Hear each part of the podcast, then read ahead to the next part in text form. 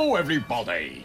My name is Sir Topham Hatt, and it is my pleasure to inform you that you're about to listen to the Right on Track podcast. All aboard!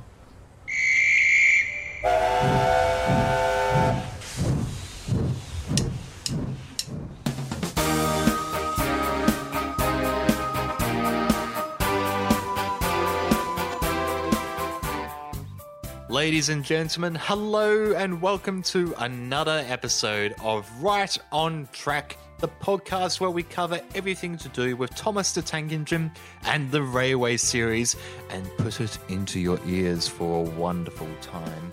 My name is Tom Denham, and never fear, I am never joined alone. By my side, I have. None other than myself, Tom Parry, and beside me, we have. Connor Jonas. This is episode 36 of the Right on Track podcast, and a rather spooky one at that. It is indeed. It's very murksome and swirlish. Yes, the stories we're going to be covering today are Haunted Henry, Double Teething Troubles, Stepney Gets Lost, and Toby's Discovery. So, yeah, three quarters of them have a spooky theme. I, I love the spook there. It was amazing. Thank you very much. I aim to please. I'm all for the spooky vibes because, like, I think across out of the context of Thomas, like a lot of the things I love generally have a bit of a spook vibe to it. So I absolutely froth these episodes. They are amazing. And I say we should start right away with Haunted Henry. And on the very first clip here, oh, he he is delivering a goods train and something weird occurs. Owls, mists, ghosts. Edward's going soft in the boiler. There's no mist. But Henry was wrong. What's that? cried Henry. It's an amber lamp, murmured his driver. That means proceed with caution. Who's there? No one replied. Henry crept slowly forward. He stopped by a tree. It had a sign nailed to it Beware of the viaduct. The driver was surprised. No one warned us about that before, and look, the signal's red and the gates are closed. Ah, ah, ah, and there's a fogman's coat. But where's its owner? Then they saw a light move within the station building. Ghosts! exclaimed Henry. Edward was right. Something very strange is happening, said his driver. I think it's best we go back. So do I, agreed Henry. Yes, Henry is certainly spooked by that turn of events, and I don't really blame him because the atmosphere in that scene alone is just absolutely wonderful. I love the It's palpable. It is. I love the echoing voice of Henry's driver. I love the music. I love the fog that you can see, the dead trees. You know, it's just absolutely brilliant. I think this is one of the very few early episodes that really bring out that sense of horror and fear, but you know, not in such a way that it frightens small children, but it has them just a little bit, a tiny little bit. Yeah. It's a fine line to balance because you don't want to absolutely scare the pants off your audience, but you want to leave something that's a little unsettling about it to watch. And I think this does this really well. Yeah, uneasy is definitely the word.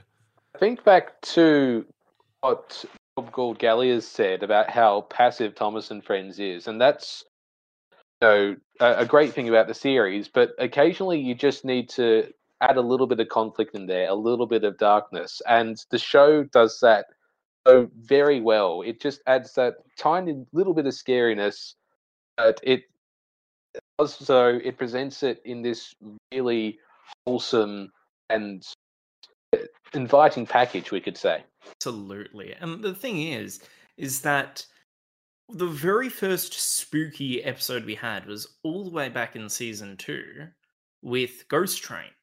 And here we are, three seasons later, and the budget is increased, music is tenfold, and it does it so well.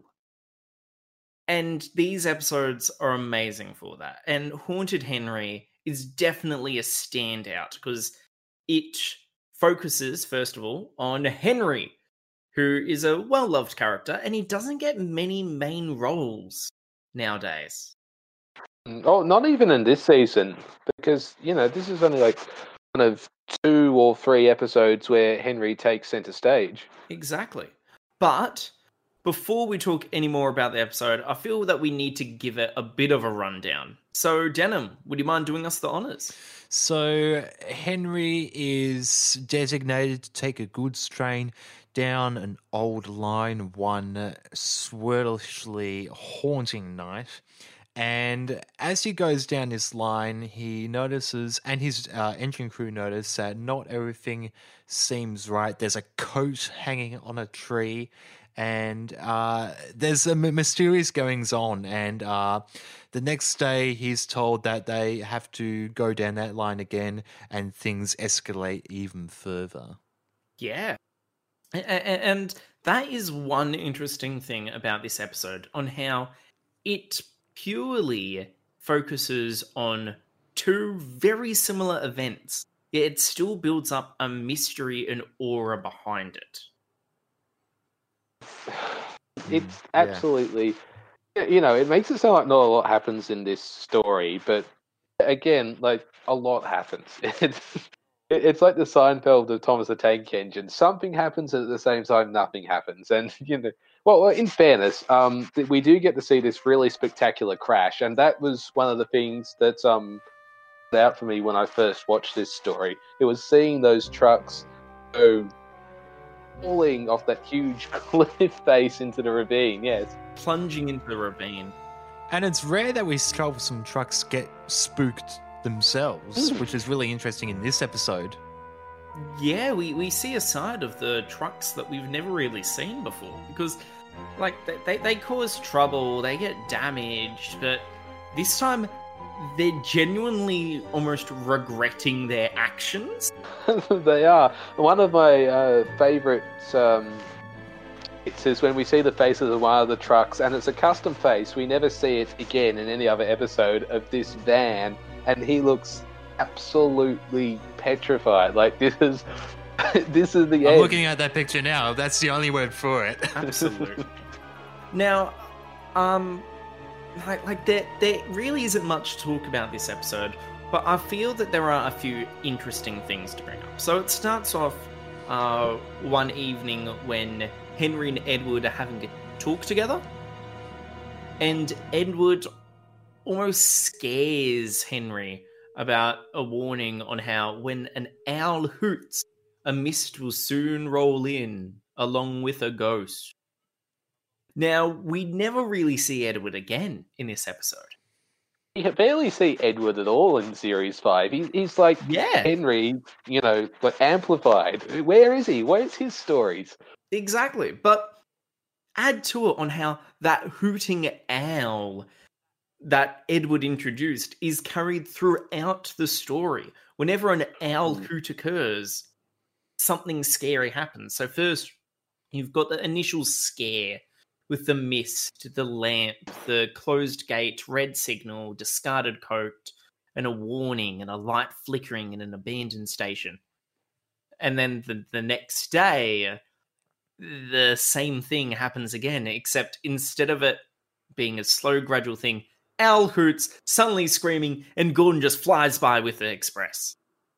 Hmm. And that scene, I distinctly Yeah. remember making me jump out of my seat just due to how well it was edited.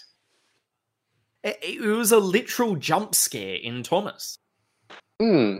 No, no, I have to say that's one of the things I hadn't noticed growing up, but now that you say the editing for this episode is really good. I mean, pacing, especially, it helps to again build up that atmosphere. Um, and Gordon does fly by with the express. It is a surprising moment, so yeah, it does very well in that regard. Oh, one thing we haven't mentioned is this story is the first and only appearance of Old Bailey the Fogman. Yes. Yeah. The entire reason why Henry is spooked is because uh, there is a fogman that lives nearby or works nearby or is nearby. And he is warning Henry or any other train about first a broken viaduct and a landslide. And they don't happen to believe him. But after the climax of the episode, when the trucks that Henry is pushing hit a landslide by the viaduct and go plunging to, into the ravine below, Old Bailey introduces himself and he uh, reprimands Henry for not heeding his warnings. And then Henry, um, and then Old Bailey wants to be made the station master of the abandoned station that they passed along the way. Yes. And I feel that Old Bailey really had so much more potential with his character, and we never really see him because like th- this is his only true appearance and he isn't seen again he He has four sentences of dialogue, and that is it. but he is so good already purely due to the lengths and the creative lengths that he's gone to to warn henry in both of these cases This is, uh, I guess, one in the many line of characters who had awesome potential to do stuff in Series 5, but it was kind of Mm. discarded and left, and we never really see them again. And we're going to talk about some of them more further on in this episode. But I would love to have seen a further on, follow on episode with Henry and Old Bailey. Uh, as a character dynamic, I reckon that would have worked really well in Henry's favor. Except we got different Mm. stuff, which I'm not complaining we uh, about Henry episodes, but like it would have been nice to see. I, I feel a good chance they could have had to use Old Bailey would be in a later season five episode Bar, which the main character is Percy and the main station is Maithwaite. However, I feel that the main station could have been Old Bailey's station, and you could have Old Bailey there. It'll be a nice Yeah. continuation of the story. Ah, Yeah, I agree. Yeah, I'm gonna. Yeah, I I, I definitely vibe that. Re- retcon that in our head canon. Every every copy of Bar is personalized. um, but there, there is one more note I would like to make here, and and a question. Uh, one is that this is twice in season five that there has been an old abandoned railway line.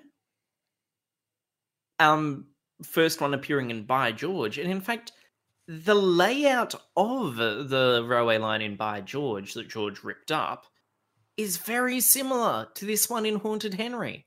I'm very glad. I'm very glad, Connor, that you picked that up because it does look like they've used the same slash layout this story as they did for By George. That very same railway he tore up, George tore up, I should say, has uh, just had its tracks relayed again, and it's got a fresh new station with a brand new coat of paint. And what's more, the old abandoned station is running the opposite way to Henry's line that he takes to cross the viaduct. So does what those gates, those those gates that you see are closing are actually are actually um, where the other railway line should be. Yeah, and, and it brings up the question one, how does that railway line layout exist? Because I know it is real, but they're very rare. And two, how are these crossing gates still operational? And why is this abandoned line and station there? Where have they come from? And why do they need to reopen it again? It can't just be on Old Bailey's whim. Yeah, Oh, oh, oh. Now, this is where you could put superstition into play because this is a haunted episode and Thomas does like to dabble in the paranormal here and there. In By George, they could rip up the rails, turn it into a road, but overnight the rails reappear. Ooh. I do like that. However, the surrounding scenery is very different. I don't think it's too far fetched to assume that there are stations on Sodor that will be built with the same design in mind. Because if you look at a railway with a lot of stations, sometimes they do um, share the same or very similar architecture for some smaller stations. I do agree with you there. And um, in fact, there is a few more uh, haunted and abandoned stations that I have got a theory about, uh, especially connecting Horwin Lake Station, which is, is the, the, theory that it's the Magic Railroad? No. Uh, okay. And on that horrible bombshell, uh, we're, we're going to give our ratings. I'm going to come out here and say the music is amazing, the atmosphere is great I wish that they had done more with Old Bailey.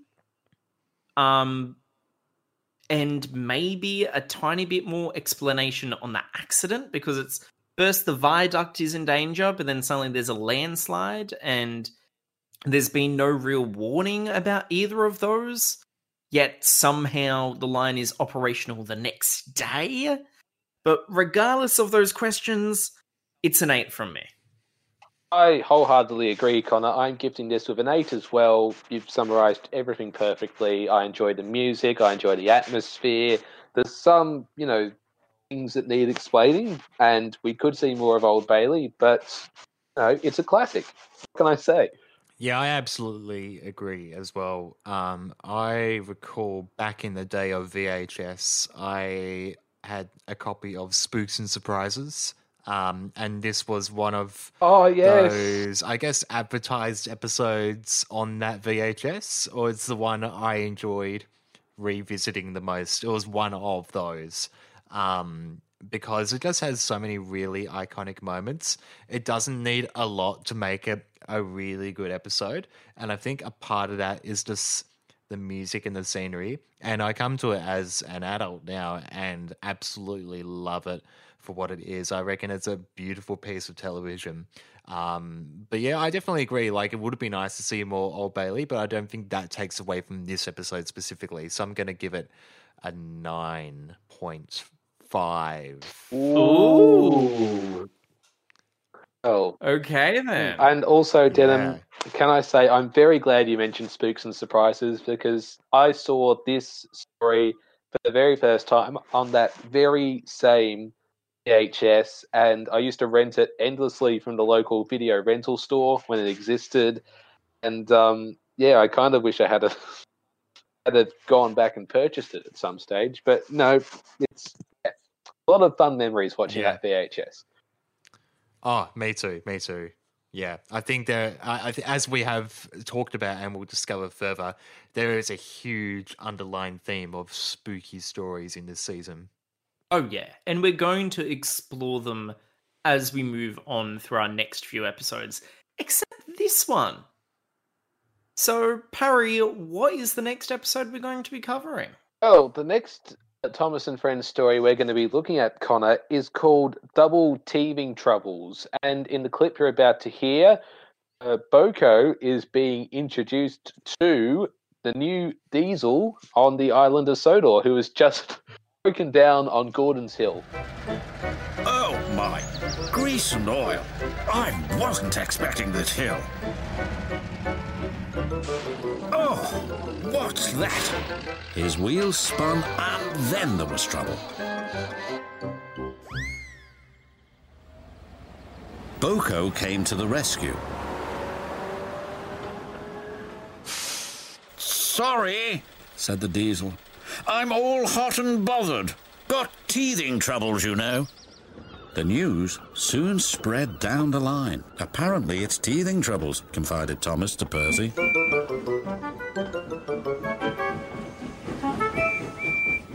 Hey, you two. This new diesel's got toothache. Good luck. Why does Percy want to wish us good luck? asked Bill. Because he knows we'll need it. A diesel with toothache must be the worst diesel of all. Yes, and they soon discover that Derek the Diesel is soon a rather interesting piece of work. I have to say, one of the things I have always loved about Thomas, and I think this carries on particularly well in this season, but it's so noticeable in the original books. Um, the wordplay and lingo is so well crafted, and I love how Bill and Ben and Percy misunderstood teething troubles for Toothache. It's so beautiful, and I think that resonates really well with those characters.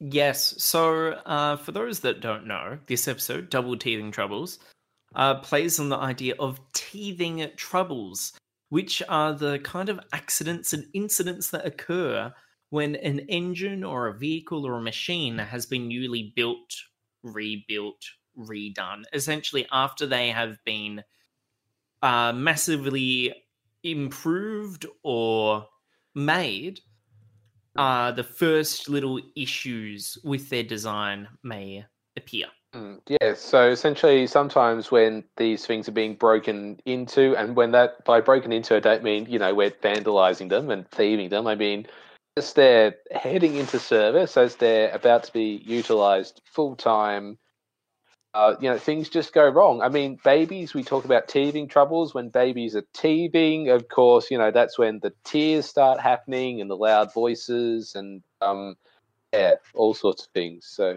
mm. and I particularly love, as Denim was touching on, the game of t- Chinese whispers that goes around the Sodor Railway, how it turns from teething troubles to toothache. It's just absolutely wonderful. And Denim also referred to the Diesel as Derek. Now, in the story's narration, Diesel is never referred to by that name. Derek is the name he was given in merchandising. So the toys and things that came out in or after the episode was put to air. Yeah, very much so, which is interesting. Yeah. So, uh, Derek the Diesel is based on a Class 17 Paxman Diesel, um, or the Paxmans. And Derek, uh, specifically, is based on the inept attempts of the Class 17 Diesels when they tried to act as a banker on their uh, Ebbw Vale that occurred um, when David Maidment, one of the railway consultants, uh, worked as an area manager in South Wales where, by quote, they would run hot halfway up the bank and cut out. You go. You go. No, you go. Uh, no, I'll save it for later. Oh, go- no, do it now. Come on, do it. I, I, I- I was going to ask, can I can I do my Derek impression? You can. Please Dan. do your Derek impression. We're ready. All right, all right, you ready? Hello. I'll soon sort this train out. You take the front, and I'll push from behind. What fun! Oh, that's brilliant. I love that. Um, so uh, we, sh- we should probably do a full rundown actually of this story. So it begins with Bill and Ben causing trouble. The Fat Controller saying he's brought in a new diesel, or he's bringing a new diesel to the island. And then that's when we hear the game of Chinese whispers. And then uh, Derek comes to the Sodor China Clay Works. He offers to help, and he goes to the back of the train. Bill and Ben pull from the front, and as they're going up the hill that leaves the quarry, his engine overheats again, and it's left to Bill and Ben to pull the train and the diesel to Brendam Docks. And then we never see Derek in an episode again unless you count one song in the Calling All Engines special. Who's that straining up the hill? It's Derek and he's never seen or heard of again. That was him leaving Sodor, or going to the Diesel Works. I'm interested as to why they chose the name Derek. I mean, I thought being a Paxman Diesel, a better name for him would have been Jeremy. Why? Obviously, that reference has gone over your head, Connor. So maybe you should just search up Jeremy Paxman, and then you'll see what I'm on about. Okay, then. but I'm, I'm going into Google. Tom Denham is googling the name live. Ah, I see what you mean. Ha ha ha ha ha. Yeah.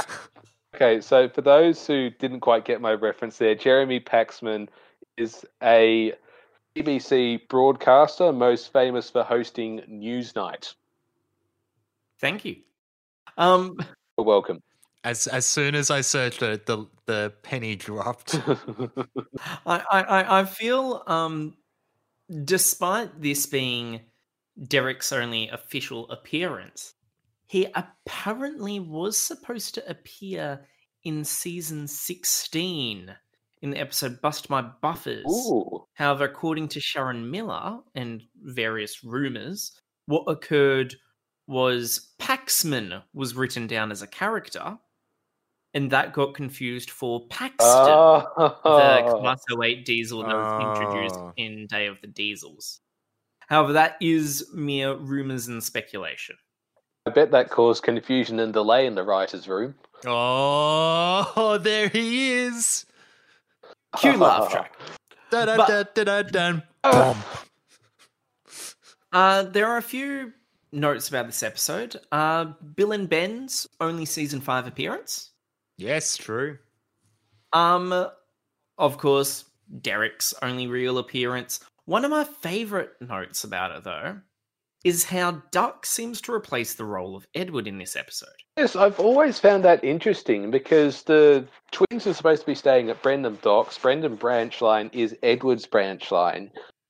And yeah, the role that Duck's playing here, it sounds like more of the paternal role or fatherly role that Edward might play. So my guess is they substituted the two was because Duck, first of all, doesn't have any stories dedicated to him in series five, but also the only other appearance he makes in series five, speaking appearance anyway, is in um, by George when he's having an argument with the steamroller. Hmm. So maybe Yeah. they wanted to put him in a little bit more, and I can understand that. However, in the same regard, we mentioned the idea on how in James and the Trouble with Trees, Duck may have been originally slated to take the role of Thomas. Hmm. But you never know. Maybe he was always supposed to be there, but I do love the look, especially right at the end of the episode, where you've oh, got I know what you're talking the about. green yeah. Boko, the yellow clay pit twins, and the green duck as they say goodnight to each other as they rest at Brendam Docks. And tell stories long into the night. But I have got some bad news for you, Parry. Oh no, please, no. I know what you're about to say. Brace Please yourself. don't. That shot I mentioned right at the end of this episode is Boko's No. last speaking and visual role excluding stock footage. No! Hmm. Oh boy. Oh no! Why did you have to do that to me, Connor? But it's okay oh, because he's going to appear in Calling All Engines. Because all the diesels are going to be there. Are you sure? It's what I convinced myself in my I don't know how old I was when Calling All Engines came out. Yes, If Oh, Derek can be in please. Calling All Engines, so can Boko. Yes, sadly, this is the last appearance of um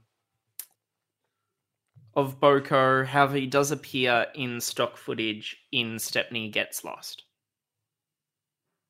Um, Um, that's not really consolation, Connor, but thank you anyway. It, it absolutely baffles me how Boko has just been forgotten about by the TV series because he still appears in magazine stories.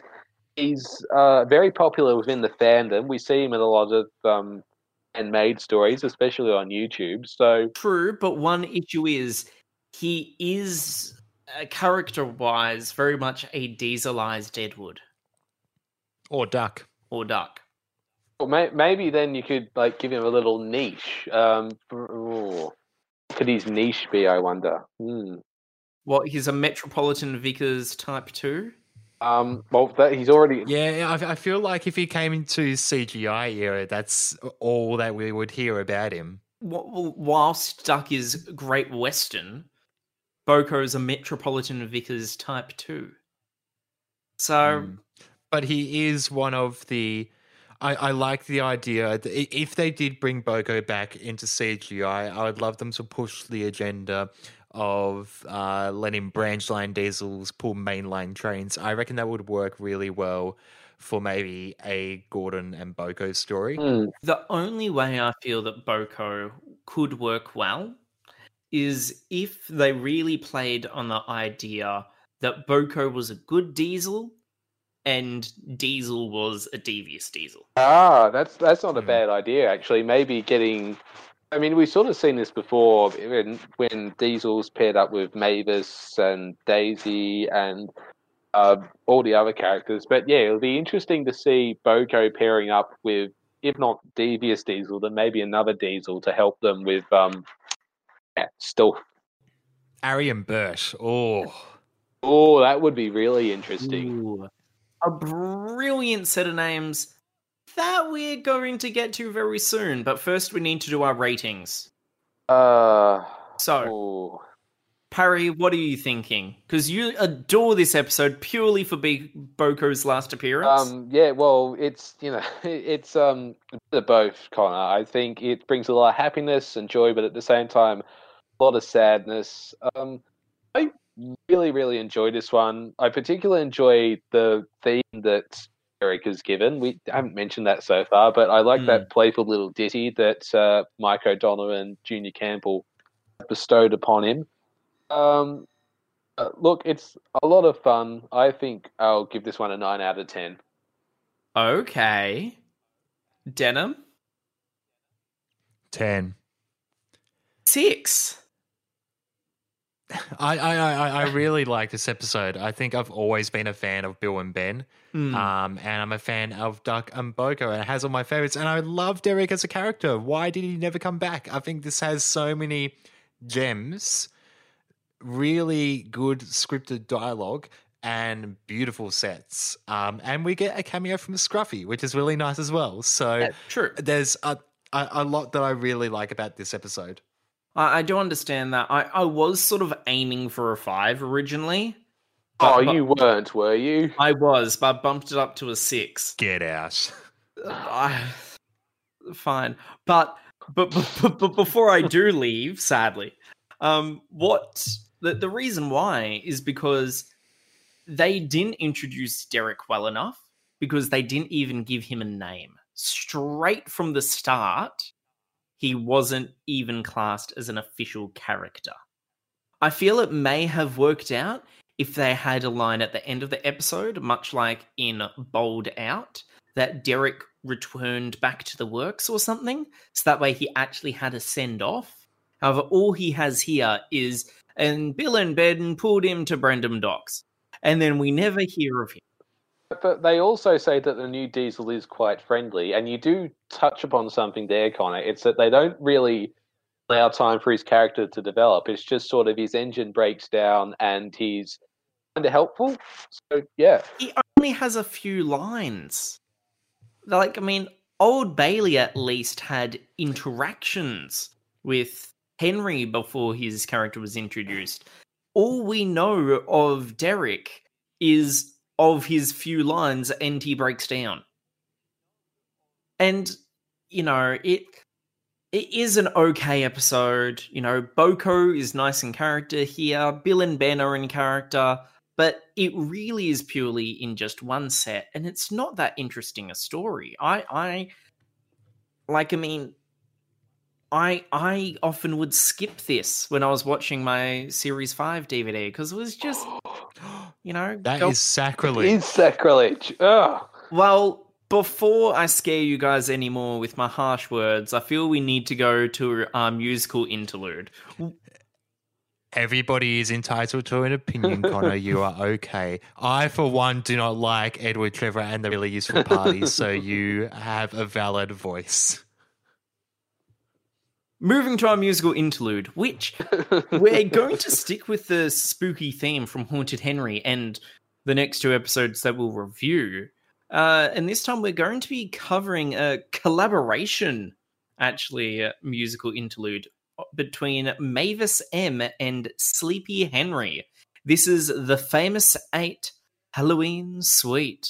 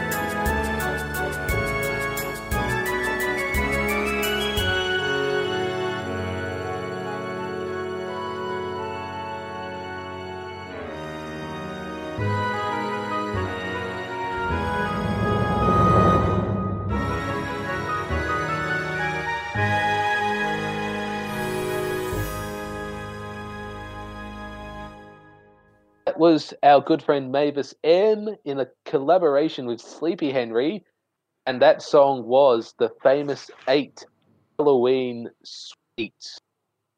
Keeping with our theme from today's episode of Right on Track, you are listening to episode 36 overall of the Thomas the Tank Engine podcast. And so far, we've covered Haunted Henry and Double Teething Troubles. And now it's time for us to jump into Stepney Gets Lost. Connor, why don't you uh, tell us uh, what we're going to be hearing in this clip from this very story? Well, uh, Stepney has been invited to work at the quarry after his all his long, repetitive work on the Bluebell Railway.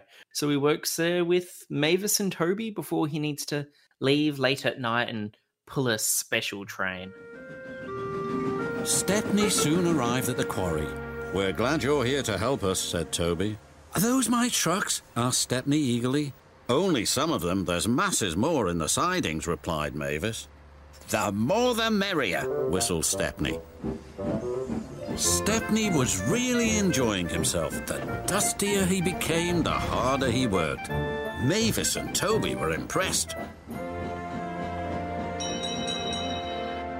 The quarry foreman spoke to his driver. We have a night special to take to the building site at the new branch line. Do you want to pull the train? Yes, please, said the driver. But he should have asked the Fat Controller first. Yes, indeed. They should have asked the Fat Controller because, unbeknownst to Stepney and his driver and fireman, things were lying for them down the line after his special delivery. What happens is uh, Stepney goes down the wrong line as the signalman famously screws up yet again. And he ends up in the scrapyard, where he meets two oily diesels who usher him to the smelters. Um, and things are. This is like we we spoke on um the idea of Thomas being spooky, but I guess this is really the darkest Thomas has gotten. This is the darkest episode. Yeah, straight up. Of series five, for sure. It's very macabre. Be- because I I really love the dark side of Thomas, such as in Rusty to the Rescue, uh, that we reviewed with M. What happened was that we spoke about the darkness of, you know, the Stepney is about to be scrapped and he's being rescued, but we never really have much of a threat there. It's more of a will they escape or not. But in this episode, we actually see Stepney getting caught, and we see seconds before he's turned into scrap metal, he is saved. And it is super tense, and it puts you right on the edge of this seat for this episode. Which is really interesting because the hmm. first half of this episode is quite chirpy and cheerful. Stepney's going to work with Toby and Mavis at the quarry, and they're all well and good. And then after he takes his train, the episode like turns on its head into something completely different. and it turns it so well. And of course, as you said, we're introduced to two new characters. We were introduced to Old Bailey in Haunted Henry. We were introduced to Derek or Paxman in Double Teething Troubles. And now we're introduced to Arry and Bert, the Scrapyard Diesels, in this episode. And of course, we only ever hear Arry speak, and he refers to Bert by name, but Bert doesn't Hmm. speak. So, um, yeah, it's really interesting. This is the way they introduced the two of them because Arry and Bert are huge merchandising. They still make appearances in the CGI series. Show writers are really effective at placing them into all these stories, and yet they have this really kind of non-eventful introduction, you could say. Yeah, they they aren't expected. There's no build up. It's just, oh no, we're in the scrapyard, and then it's eerily quiet. And then you get these two lurking diesels just go up to Stepney and refer to Stepney by name, saying that we've got you now, Stepney. Which um which immediately adds to the idea of Stepney escaped from Scrap before. There is more history here that's going on behind the scenes. Maybe Arry and Bert have been tracking Stepney down because we don't know if they do work at the smelters or the ironworks. Only in future episodes is that confirmed. But at this point, these two diesels may have been tracking Stepney from the original scrapyard when he escaped. Well, actually, you mentioned, Connor, that we're not entirely sure the diesel should be working there. It does say on the side of their bodies, Sodor Ironworks, so that gives you some idea as to where they are employed. Maybe on the Sodor Ironworks, perhaps. it could be intentionally misleading, you know, like bands that say Flowers by Irene. Yeah, yeah, you, you never know. you never know. But one one thing that I do like about this is that it could very just well be that Stepney has a reputation that goes around, and he is famously known as the engine who was saved from scrap. Because what happens after Rusty to the rescue when they leave the scrapyard? Like he's missing, so they're kind of going, where's this engine that we were going to scrap? And then word could very easily travel amongst those diesels. Of course, because we know that the revolutionary diesels, you know, they go to yard and improve it. So, of course, if something is showing that wrong, they're going to try and stop it. And this episode, it, it does so many great things. So, like, from top to bottom, you have got the industrial Stepney covered in dust. It's amazing. You have got a wonderful Toby, Mavis, and Stepney dynamic, which you've never really see again, but it works really well. There is a there Yeah, is a danger theme of Stepney, which you never ever hear after this, and it's so well put in subtle. Of course, you've got the idea of there being a history between Arry, Bert, and Stepney, or maybe the Diesels and Stepney all together. And you have got the lighting and the fog of this episode, especially at the smelters, with the red flashing. It really builds up the idea that this is a hot place, it is dangerous. Stepney should not be here. And what I particularly love about the scene where Stepney's appears to be meeting his imminent demise is um, when the claw comes down, there's no spooky music. You just hear the industrial noises in the background and the whir of the crane descending, and then it's suddenly stopping. I mean, I think that does a really great job of you know extracting terror from this situation. One thing, actually, Connor, you touched upon, and we've neglected to mention, this is Mavis's first uh, speaking appearance in the Thomas and Friends story since series three, which is when she was introduced, and we've seen her character more from this, uh, I guess. Uh, arrogant youngster to a more maternal role that she would go on to play in later seasons. Exactly. And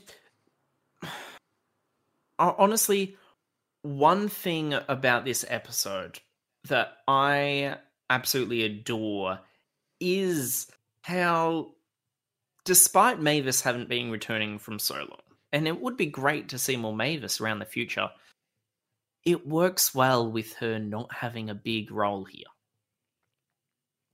Yeah. She she's there for just the right amount of time. She inputs exactly what she needs, same as Toby. There there really isn't anything about this episode that I can fault. and yet you can find fault in double teething troubles. Absolutely, it's easy to. Oh dear. Well, you know what's really interesting? You said the fault in Double Teething Troubles was that Derek isn't named and Arry and Bert aren't named in this episode. Uh, Buffer and Bert. But Arry's not named. Ah, Yeah. we've got you there. Arry, Arry isn't named. However, they aren't built up to be new characters. They're not built up to be the new Diesels helping out. They're literally unexpected. In one shot, you just have Stepney looking around the scrapyard as his driver and fireman have abandoned him. And then you just see the two diesels moving under the gantries towards Stepney. And you're immediately going, who are these people? Well, engines. What are they doing here?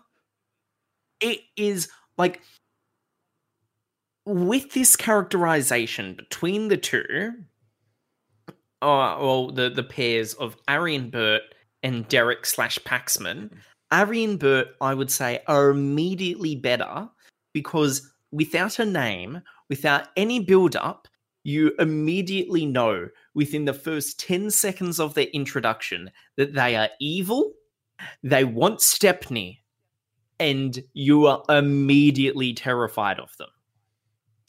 There's this beautiful shot in the episode where Arry is talking to Stepney, and you see this kind of flicker of red light across his face. I would almost go as far as to say that's a little bit of, I don't know, kind of foreshadowing of some kind of, dare I say, demonic presence. Yeah. Like, I mean, the red really plays up in this idea. But I, my only question, which isn't a fault, it's a question. What was Arry and Bert's plan? They, they, they scrap Stepney, but then the Stepney's fireman and driver now don't have an engine. Um, Sodor, well, the Bluebell Railway doesn't have an engine anymore. And like, would this be classed as Arry and Bert are stealing Stepney back? Or like what's what's the background paperwork here?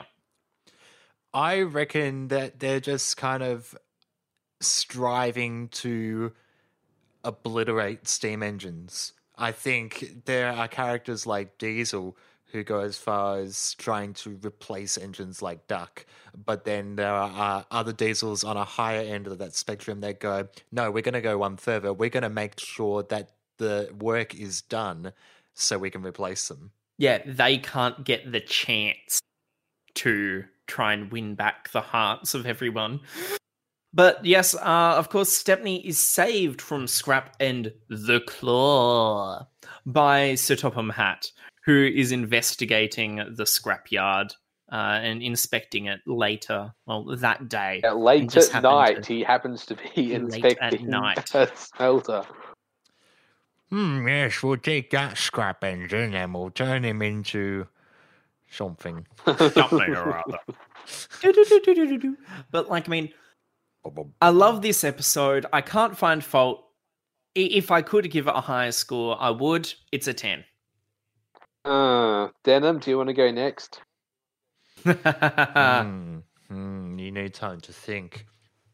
Um, yeah, I, I, in retrospect, I think about this episode, and there is a lot of elements happening. A lot of firsts for the show as well. Like this is the first time we properly see deeper elements of the scrapyard.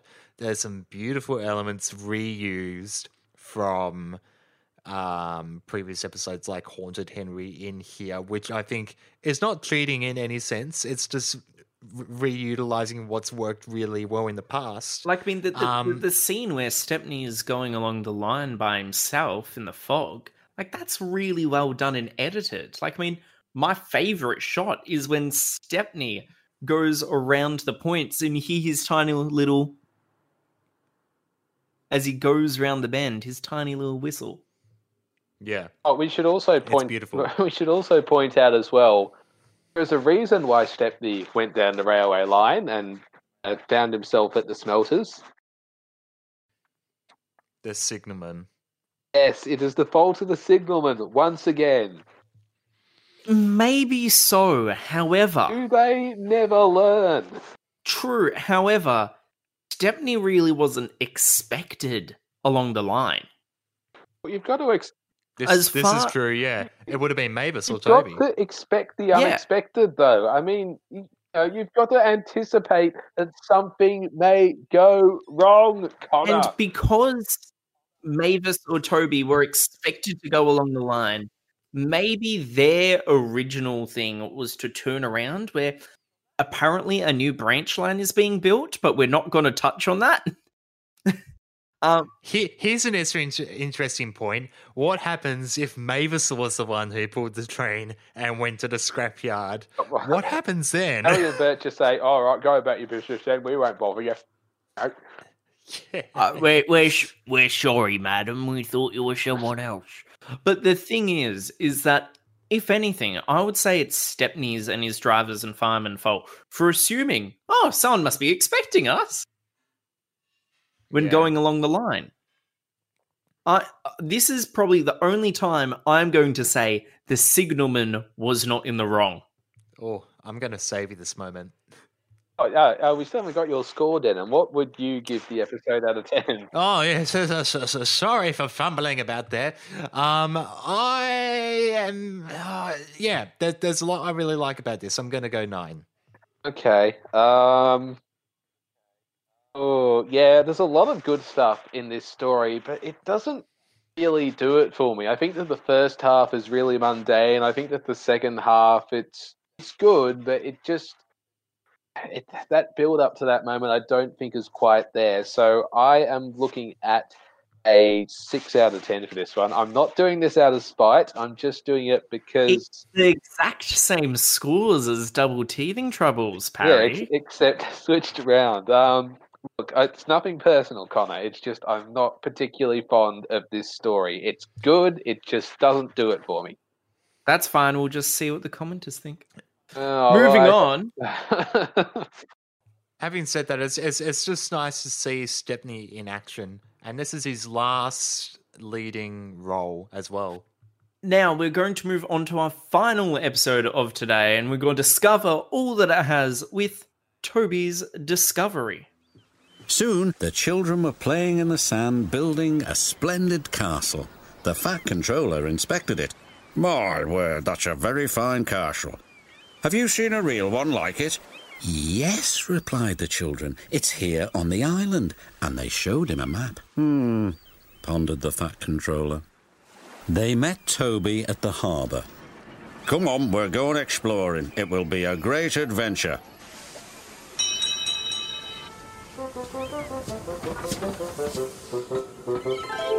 Soon they were in the wildest part of the island. They stopped by a lonely signal box. Where might you be going then? asked the signalman. We're trying to find an old castle, replied the fat controller. I know the place, sir, said the signalman. There's a small junction not too far down the line. Just switch the points.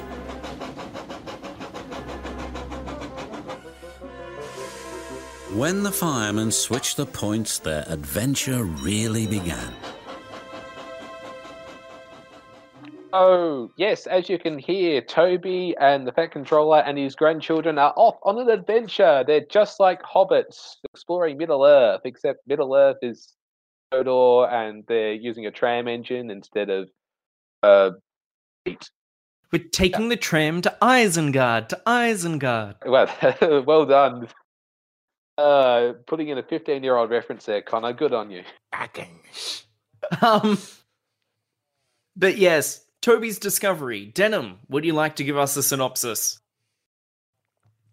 So the Fat Controller and his grandchildren go to visit Toby and requests that he takes them to the seaside with Henrietta. And when they go to the beach, uh, Bridget and Stephen build a very fine sandcastle, which is based on a real one uh, hidden away on the island of Sodor. And the Fat Controller is keen to discover more, so takes Toby and Henrietta to follow the path of the castle. But they also discover an old mine, which the Fat Controller decides is uh, perfect to bring tourists to with a little bit of work. But this happens to be the mine where an engine known as the Old Warrior used to work. Yeah. So another haunted episode, except this one isn't heavily leaning on the spooky side, and it's more so a unvent- adventure into the abandoned and uneasy. Mm, yes, I guess you could say that. What particularly puzzles me, though, is how this castle is hidden along an abandoned branch line, which is overrun with bushes and trees which are blocking the path, and yet somehow the children have seen it. And have got a map? And they've got a map to it as well. Yeah, that, that's that's quite extraordinary. There. And, and Sir Topham Hatt doesn't know about it? It's yes. Well, he is a controller of a railway. He doesn't know the whole geography of the island. That is true. However, due to the railway line that runs by it, I'm sure. It, it, it, but we, we've got to also acknowledge the fact that when the Fat Controller discovers these abandoned places, he thinks they'll make great places for people to come and visit they go to the island. I mean, what authority? How much authority does this man have? Does he just run a wa- railway, or does he own the entire island? It's his own private island. Yes, his private little railroad. But it is a wonderful episode. Of course, we have the question of the grandchildren. But one thing they are all knowing. I love about this because, like, maybe the grandchildren saw it on a school hike or something. Railway isn't the only form of transport. It's in the middle of nowhere. What kind of school hike is that? That's like having a geography trip to I don't know the Galapagos Islands. Yeah, and that's a wonderful geographical site. I don't know why I use geography for that. But oh. um one thing I love about this episode is the connection between Toby and the grandchildren because the very first time Toby was ever introduced was when Sir Topham and his wife and his grandchildren were on a holiday and they came across Toby, who is not electric. And they've kept that continuation here. I was just about to do that. And it is such a brilliant little note. Mm. And I like I'm immediately gonna say right now, I love abandoned stuff I do my own urban exploration when I can. So this episode, visuals alone, is amazing. And I also like the fact that they retain some continuity to this story because we see in season six and seven, Thomas and Friends, that all the engines like to visit castle and the little station that's beside it. Yeah, it's still there after all these years. It is a common location that is used again and again. Uh, the one place that we don't see much of is the mine, which is actually where most of this episode takes place.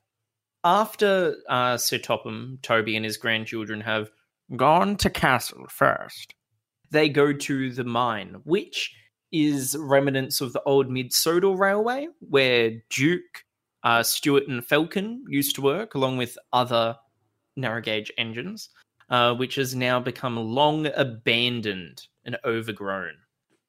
Hmm. And um, speaking mm. of narrow gauge engines, when we actually meet the old warrior who goes by the name of Bertram, we find that he's a model of Duke from Series 4, but he's got the face of Smudger, the engine that was turned into a boiler. Exactly. So, so it's a, a, a wonderful little um, mashup, you could say. But the engine created, Bertram, is fantastic. Uh, he doesn't say a line, but the model itself is really well done, despite it being a repaint and a different face. It really feels like a mm. different engine. Yeah. As a kid, I never really saw any flaw in this. I just kind of assumed because we have twin engines on Sodor, I assumed oh, it's the same class as Duke. Yeah, it's just another Duke engine. Um, What really stood out to me about Bertram, though, was just his smiling face. I always thought he had this very warm and welcoming face, and I often wondered why they didn't know, utilize that more, either in the story or in the series as a whole. But of course, um, uh, Bertram is never seen again, mainly because he was repainted to look like Duke after this. Curse of Series 5 strikes again. First Old Bailey, then Derek, and now Bertram. I know it's terrible. Um, but there are a few questions about this. Uh, first of all, uh, Toby goes exploring into the wildest part of the island, uh, where they come across a lonely signal box, which is still in use despite a lot of its lines around it overgrown and stuff. It's a gunzel. It's run by a gunzel. Maybe he's just hoping for the day that you know someone comes exploring and he can finally tell them about all the exciting sights and sounds that they can see. Take me with you? No. Um, Bye. but but uh, it, it's not unlike for there to be abandoned lines next to still functional lines. So I like to think that maybe this wildest part of the line that Toby's on is just another one of those um, small branch lines that we don't know about. Maybe it's a private line. Maybe it runs to a timber mill. Maybe it connects to the other side of the collapsed bridge in the Great Discovery. We don't know. It's true. It's true. But that's not a story. Yes. But there is something interesting here on how when Toby arrives at the mine, uh, there are tons of scrapped engines there. We don't know whether they're engines that have just been Ooh. abandoned and they are now rusted away, or whether they've actually just been stored there. Uh, you also actually get a rather interesting Tugs prop appearance, which is the old munitions warehouse building makes an appearance in a rock face. It's uh, you, it's only like Tugs fan will know it, but it, you know I found it interesting. So then, why in this abandoned, disused mine is Bertram still functional? and why is the signalman still looking after him? Do you reckon it's the same signalman from the signal box that they went to before? Yes, it is. It's exactly the same one, but they don't make that particularly clear in the narration. Yeah, they could just be using reusing models there, but This is a whole other like old Bailey kind of situation, like where there is someone working on this part of the railway, probably not employed to do so, but they're there and they're making stuff happen. they're making their own heritage line. yeah. But I do have a theory. Oh. Because uh, there are no narrow gauge lines that run to this old abandoned uh, mid Sodor railway mine. At least none that are uh, not torn up. So, in the final shot of the episode, where we see Bertram in the now carnival um, old mine with Skarloey and Rheneas in their season four forms, uh, they most likely would have been moved there by flatbed. True. Now, that also brings up the idea on maybe Bertram is an old mid Sodor. Be- because what we do know is that it's an old mid Sodor railway lo- mine. Um, and Bertram is there and is called the Old Warrior because he's so brave. He doesn't say anything and we know nothing about him. However, if you are trying to rebuild a standard gauge, narrow gauge mine, it might be useful to have a narrow gauge engine on hand. So I believe that Bertram was actually an engine specifically brought in to the old mine during its restoration or destruction to help with the cleanup process. maybe he'll travel into the little mine shafts there that they've got. Maybe he is exploring the parts that the narrow gauge engines can't reach. I believe that theory. That's pretty plausible. Because it's mentioned nowhere that he's part of Mid Sodor. Granted, he's got a similar design to Duke, but so do a ton of other engines in real life. So Well, it's logical that the person or the people who are trying to revitalize this mine or railway go, well, there was a prince class who worked on the railway. Maybe if we take another one over there, that one will be well suited to working in that part of the island. Yeah, exactly. Maybe Bertram was specifically bought by the new old mine carnival ground to assist in its first refurbishment and then later working life. Hmm. Food for thought. Nom nom nom nom nom. But I, I, I've got nothing else to say about this episode. I love its abandoned stuff, um, but it is really just a three part episode because you've got the first, oh, we're at the beach, then, oh, we're exploring stuff, and oh, there's a spooky thing now, and the end. Hmm. Yeah, it's um, no, yet another one of those stories where a lot happens, and at the same time, it feels like nothing happens at all. And really, for, Nothing permanent has happened. yeah, and really for me, I really enjoy the bits where Toby and Henrietta are exploring the abandoned mines. But when it comes to building the uh, theme park and uh, Toby having to stay overnight, it just kind of lose interest after that point.